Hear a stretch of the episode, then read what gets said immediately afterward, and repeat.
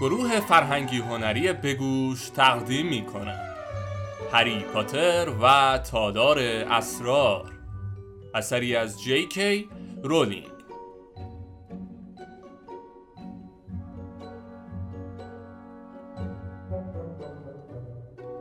فصل هشتم.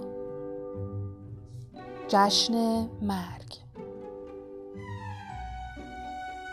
ماه اکتبر فرا رسید و هوا سرد و مرتوب شد. خانم پامفری مسئول درمانگاه سخت مشغول شده بود زیرا اکثر دانش آموزان و اساتید بیمار بودند.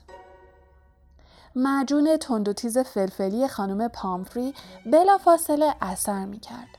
اما هر کس آن را می‌خورد تا چند ساعت بعد از گوشهایش دود بیرون می آمد.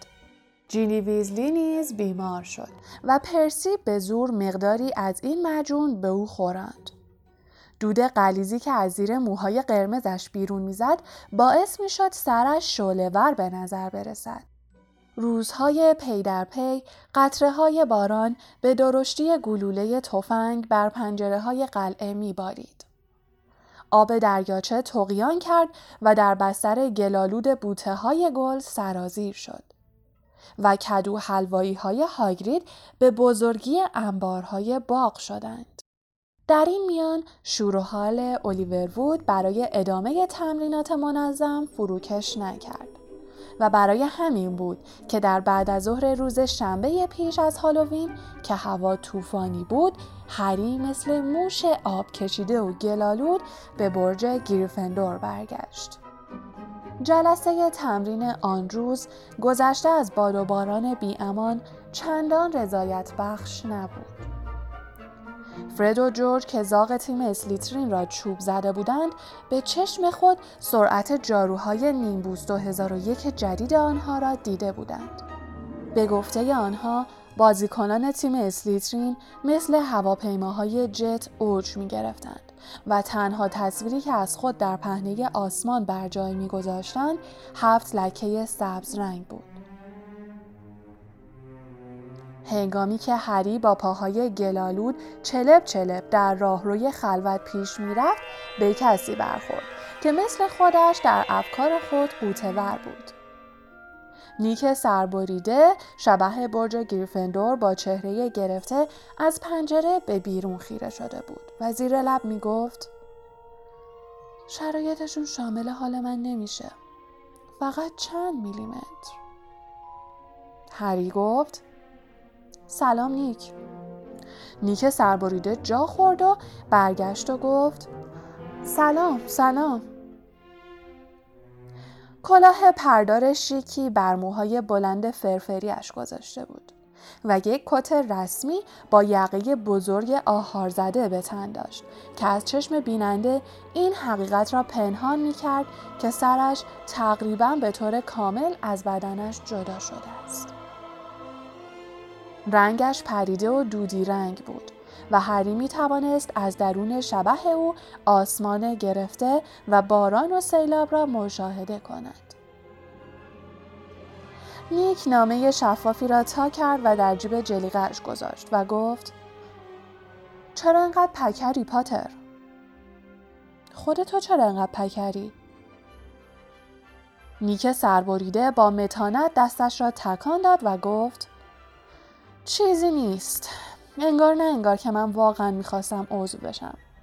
فکر می‌کردم قبولم می‌کنن اما ظاهرا شرایطشون شامل حال من نمیشه. گرچه میکوشید حفظ ظاهر کند. اندوهش در چهرهش نمایان بود. ناگهان از کوره در رفت نامه را دوباره از جیبش درآورد و گفت اگه تو جای من بودی فکر نمی کردی وقتی چهل و پنج بار با یه تبر کند به گردن ضربه زدن دیگه می‌تونی عضو گروه اشباه بی سر بشی؟ هری که چاره ای جز تایید حرف او نداشت گفت چرا؟ منم اگه جای تو بودم همین فکر رو می‌کردم. منظورم اینه که من از خدا می‌خواستم که سرم فوری و کامل از تنم جدا بشه. هرچی بود از درد و مسخرگی نجات پیدا می‌کردم. اما نیک سربریده با ناامیدی سرش را تکان داد و نامه را باز کرد و با خشم شروع به خواندن کرد. ما تنها اشباهی را میپذیریم که سرشان به طور کامل جدا شده و همراه بدنشان باشد.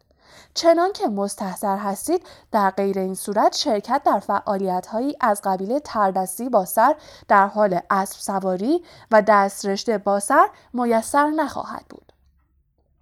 لذا در کمال تأسف به اطلاعتان میرسانیم که شما خصوصیات مطلوب ما را دارا نیستید. با تقدیم احترامات سر پاتریک دیلانی پادمور نیک سربریده با عصبانیت نامه را کنار گذاشت و گفت برای چند میلیمتر پوستی که سر منو به بدنم وصل کرده. خیلی هم میگن سر من خیلی هم خوب از بدنم جدا شده.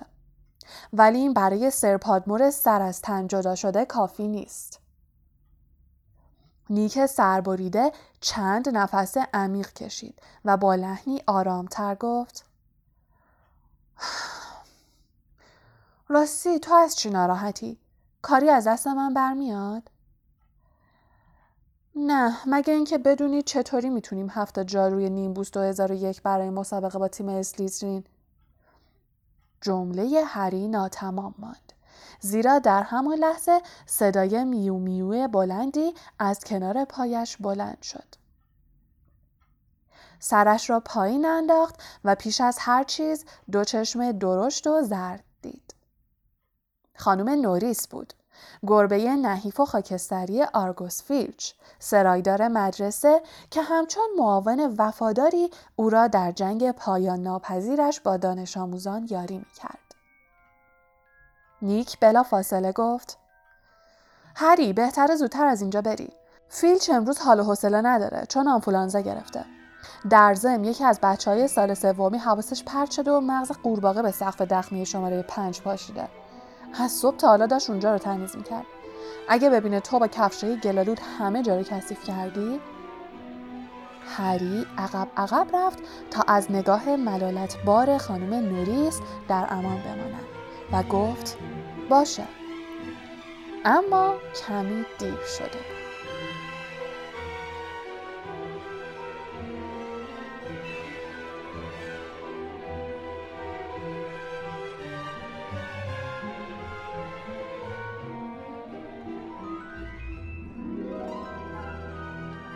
آرگوس فیلچ که با نیروی مرموزی با گربهش در ارتباط بود از پشت فرش دیوارکوبی در سمت راست هری بیرون آمد. دیوانوار به اطرافش نگاه می‌کرد و در جستجوی کسی بود که مقررات را نقض کرده باشد.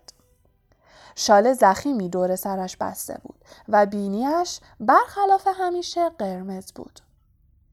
فیلچ که چشمهایش به حالت هشدارآمیزی از حدقه بیرون زده بود داد و بیداد کرد و در حالی که قبقبش میلرزید به گلهایی که از ردای کویدیچ هری بر زمین ریخته بود نگاه کرد و گفت بازم کسافت کاری همه جا گند و کسافته دیگه طاقت ندارم.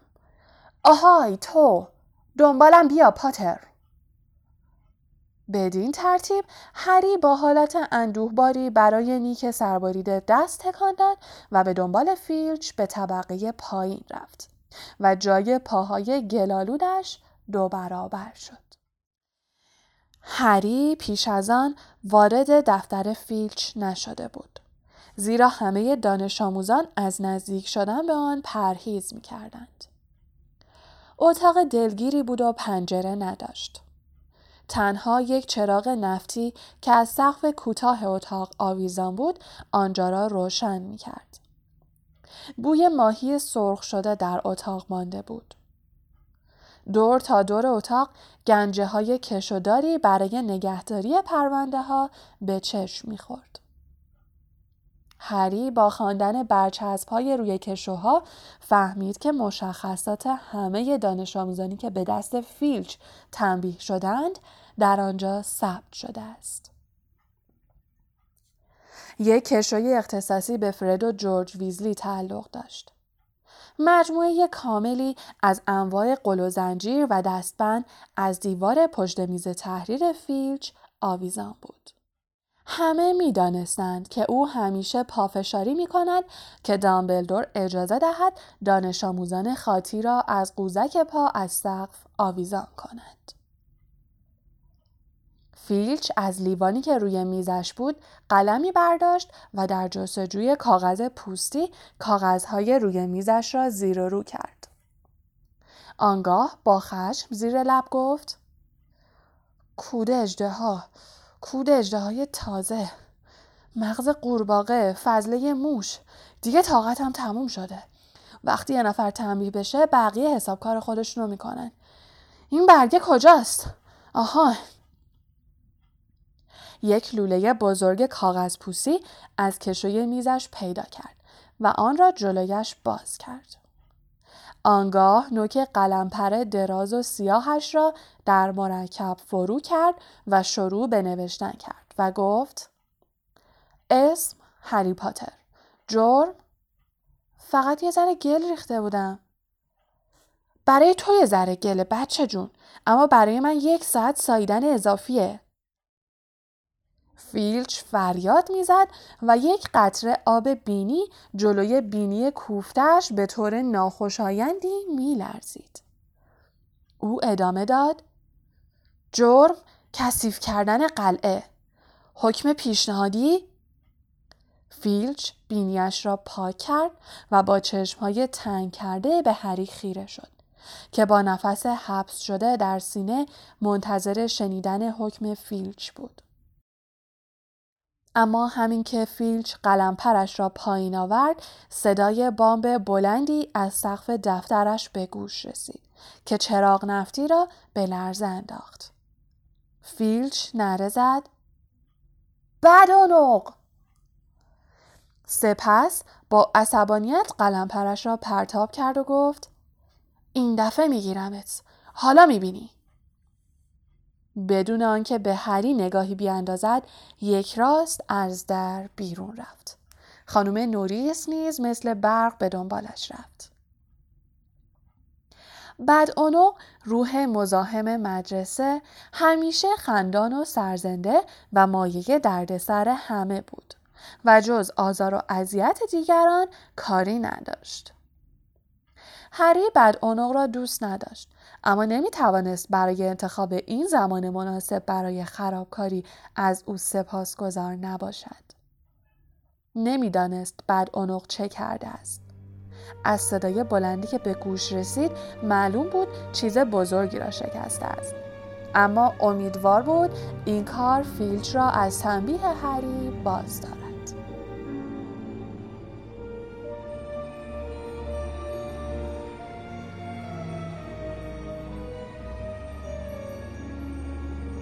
از آنجا که هری ناچار بود منتظر بماند تا فیلچ برگردد روی صندلی فکستنی و بیت خورده کنار میز تحریر ولو شد.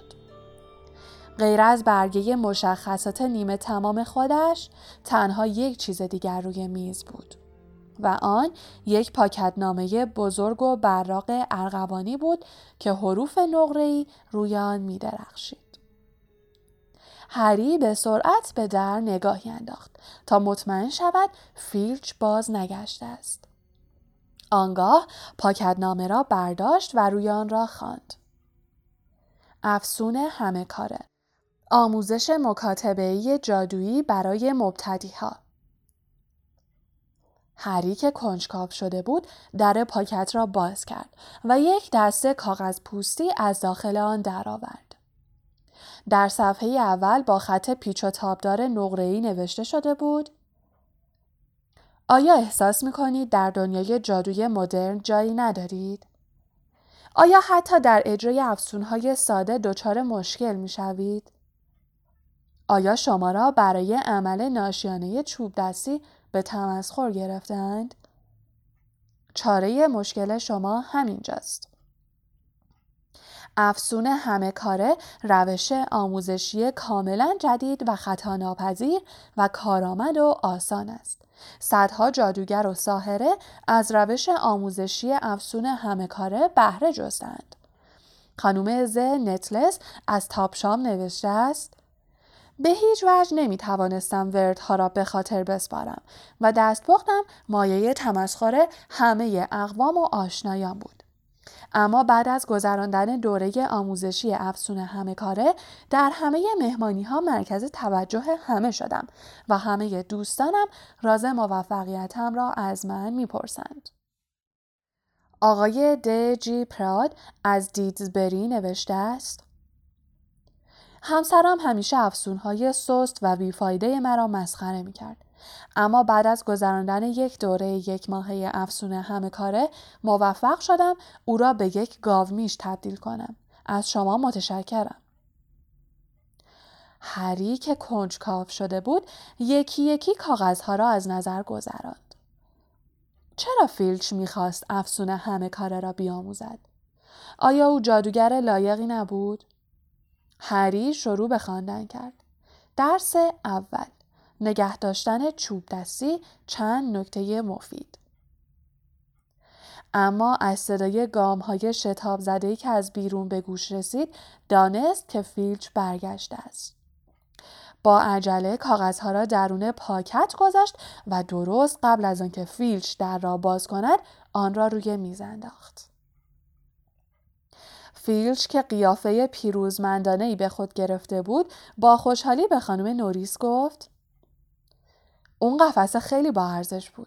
این دفعه دیگه اخراج میشه عزیز دلم. آنگاه چشمش به هری افتاد و مثل برق خود را به پاکت افسون همه کار رساند. و هری همان وقت متوجه شد که پاکت با جای اولش نیم متر فاصله دارد اما دیگر خیلی دیر بود. صورت رنگ پریده فیلچ مثل لبو سرخ شده بود. هری خود را برای مواجهه با خشم و داد و فریاد او آماده کرده بود. اما فیلچ لنگان لنگان به آن سوی میز تحریرش رفت و پاکت را برداشت و داخل یکی از کشوها انداخت و با لکنت گفت تو, تو اینو خوندی؟ هری فورا به دروغ گفت نه اگه بفهمم کاغذای خصوصی منو خوندی البته مال من که نیست مال یکی از دوستانه. امیدوارم راست گفته باشی. هری با حل و حراس به فیلچ خیره شد. پیش از آن او را به این عصبانیت ندیده بود. چشمهایش از حدقه بیرون زده بود و با این شالی که دور سرش پیچیده بود کاملا مشخص بود که چشمش با حالت عصبی میپرد. او گفت خب دیگه برو. اما صدا در نیاد. نه اینکه. هرچند اگه نخونده باشی. برو دیگه من باید گزارش بد اونقو بنویسم. برو. هری که از شانس خوبش حیرت زده بود با عجله از دفتر فیلچ بیرون آمد و از راهرو خود را به پلکان رساند و بالا رفت. بیرون آمدن از دفتر فیلچ بدون مجازات در مدرسه بی سابقه بود. در همان لحظه نیک سربریده از دیوار یکی از کلاس ها بیرون آمد و گفت هری هری کلکمون گرفت هری از ورای شبه نیک قفسه مشکی و طلای شکسته ای را دید که معلوم بود از ارتفاع زیادی به زمین افتاده است. نیک سربریده ادامه داد. من بعد اونو تشویق کردم که قفسه رو درست بالای سر دفتر فینچ بندازه. گفتم شاید اینجوری حواسش پرت بشه. هری با حالتی تشکرآمیز گفت پس کار تو بود؟ آره کلکت گرفت منو مجازات نکرد ازت خیلی ممنونم نیک آن دو با هم در راه رو به جلو رفتند هری متوجه شد که نیک سربریده هنوز نامه سر پاتریک را در دست دارد و گفت ای کاش می‌تونستم کاری بکنم که بتونی وارد گروه اشباه بی سر بشی. نیک سربریده ناگهان ایستاد و هری از شبه او رد شد. اما یک کاش رد نشده بود. درست مثل این بود که ناگهان زیر دوش آب سرد رفته باشد. نیک سرباریده با حالتی هیجان زده گفت یه کاری هست. میشه یه لطفی در حق من بکنی؟ اما نه مطمئنم که دلت نمی‌خواد چه کاری خب راستش شب هالووین امسال سالگرد 500 سال مرگ منه نیک سربریده سرش را بالا گرفت و بادی به قبقب انداخت هری که نمی‌دانست بایستی اظهار خوشحالی کند یا ناراحتی گفت اه راستی من توی یکی از دخمه که جادارتره جشن گرفتم. قرار همه دوستانم از همه جای کشور بیان. اگه افتخار بدی و توی این جشن شرکت کنی خوشحال میشم. البته اگه آقای ویزلی و دوشیزه گرنجر هم اومدن قدمشون روی چشم. اما مطمئنم که ترجیح میدی به جشن مدرسه بری. نه؟ او با تردید به هری نگاه کرد. هری بلا فاصله گفت نه میام. آفرین پسر خوب. هری پاتر توی جشن مرگ من راستی نیک هیجان زده به نظر می رسید لحظه ای درنگ کرد و گفت میشه لطف کنی و به سر پاتریک بگی به نظرت من خیلی وحشتناک و ترسناکم؟ هری گفت البته البته که میشه لبخندی بر لبه نیک سربریده نشست